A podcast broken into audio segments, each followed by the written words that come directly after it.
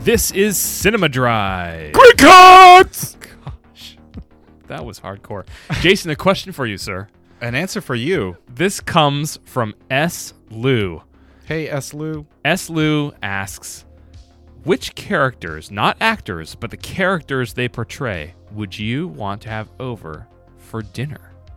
Interesting. Okay, so my mind goes immediately to Ramona Flowers from Scott Pilgrim versus the World. Nice. She is kind of this like punk rocker chick who just doesn't take crap from anybody and knows who she is, but there's also this like vulnerable sweetness underneath Yes. the external layer and she I feel like is is the kind of person that I'm just like attracted to and drawn to that's just like self-confident and knows who they are Yup.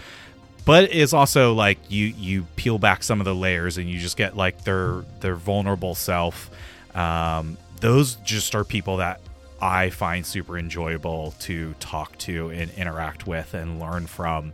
And i feel like she fits that bill perfectly. Mary elizabeth winstead just does a fantastic job portraying her character. And that that i think is is who i'd want over for dinner Nice. You know, I was thinking about who I wouldn't want to have over, like, you know, Michael Corleone. I mean, I thought of the younger version of Will Smith in Gemini Man, and just to be for- morbidly fascinated by his weird moving upper lip that doesn't actually work with the words he's saying. And the fact that Will Smith really hasn't aged that much. I know. 30 years. Uh, I would say Ferris Bueller. I had that thought. Should have gone with that. It, Yep. it would just be too much fun.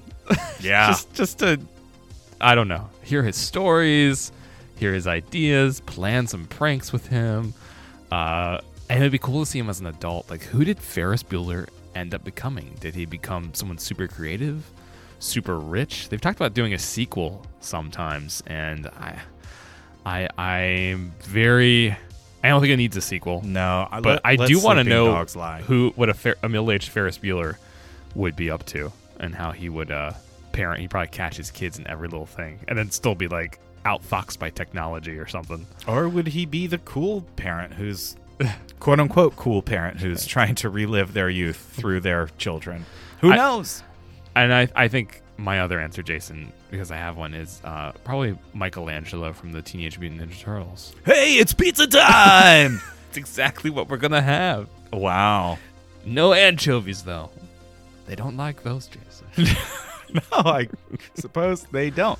Do That- one more, Jason. What what's another? What's a crazy one? A non-human one? Oh, Come on. A non-human. Yeah, okay, non-human that's one. different. I know. Because I was gonna say Michael Keaton's Bruce Wayne, just because he's rich. Yeah. And if we became friends over dinner, I my life might change significantly. I wouldn't want Bruce Wayne. I'd want Batman. I'd want him sitting there at dinner in his cape, not able to turn his head, and I would sit like just to the corner of him, like very close to the side, so he couldn't fully turn and see me. He'd have to look at me with his eyes the whole time.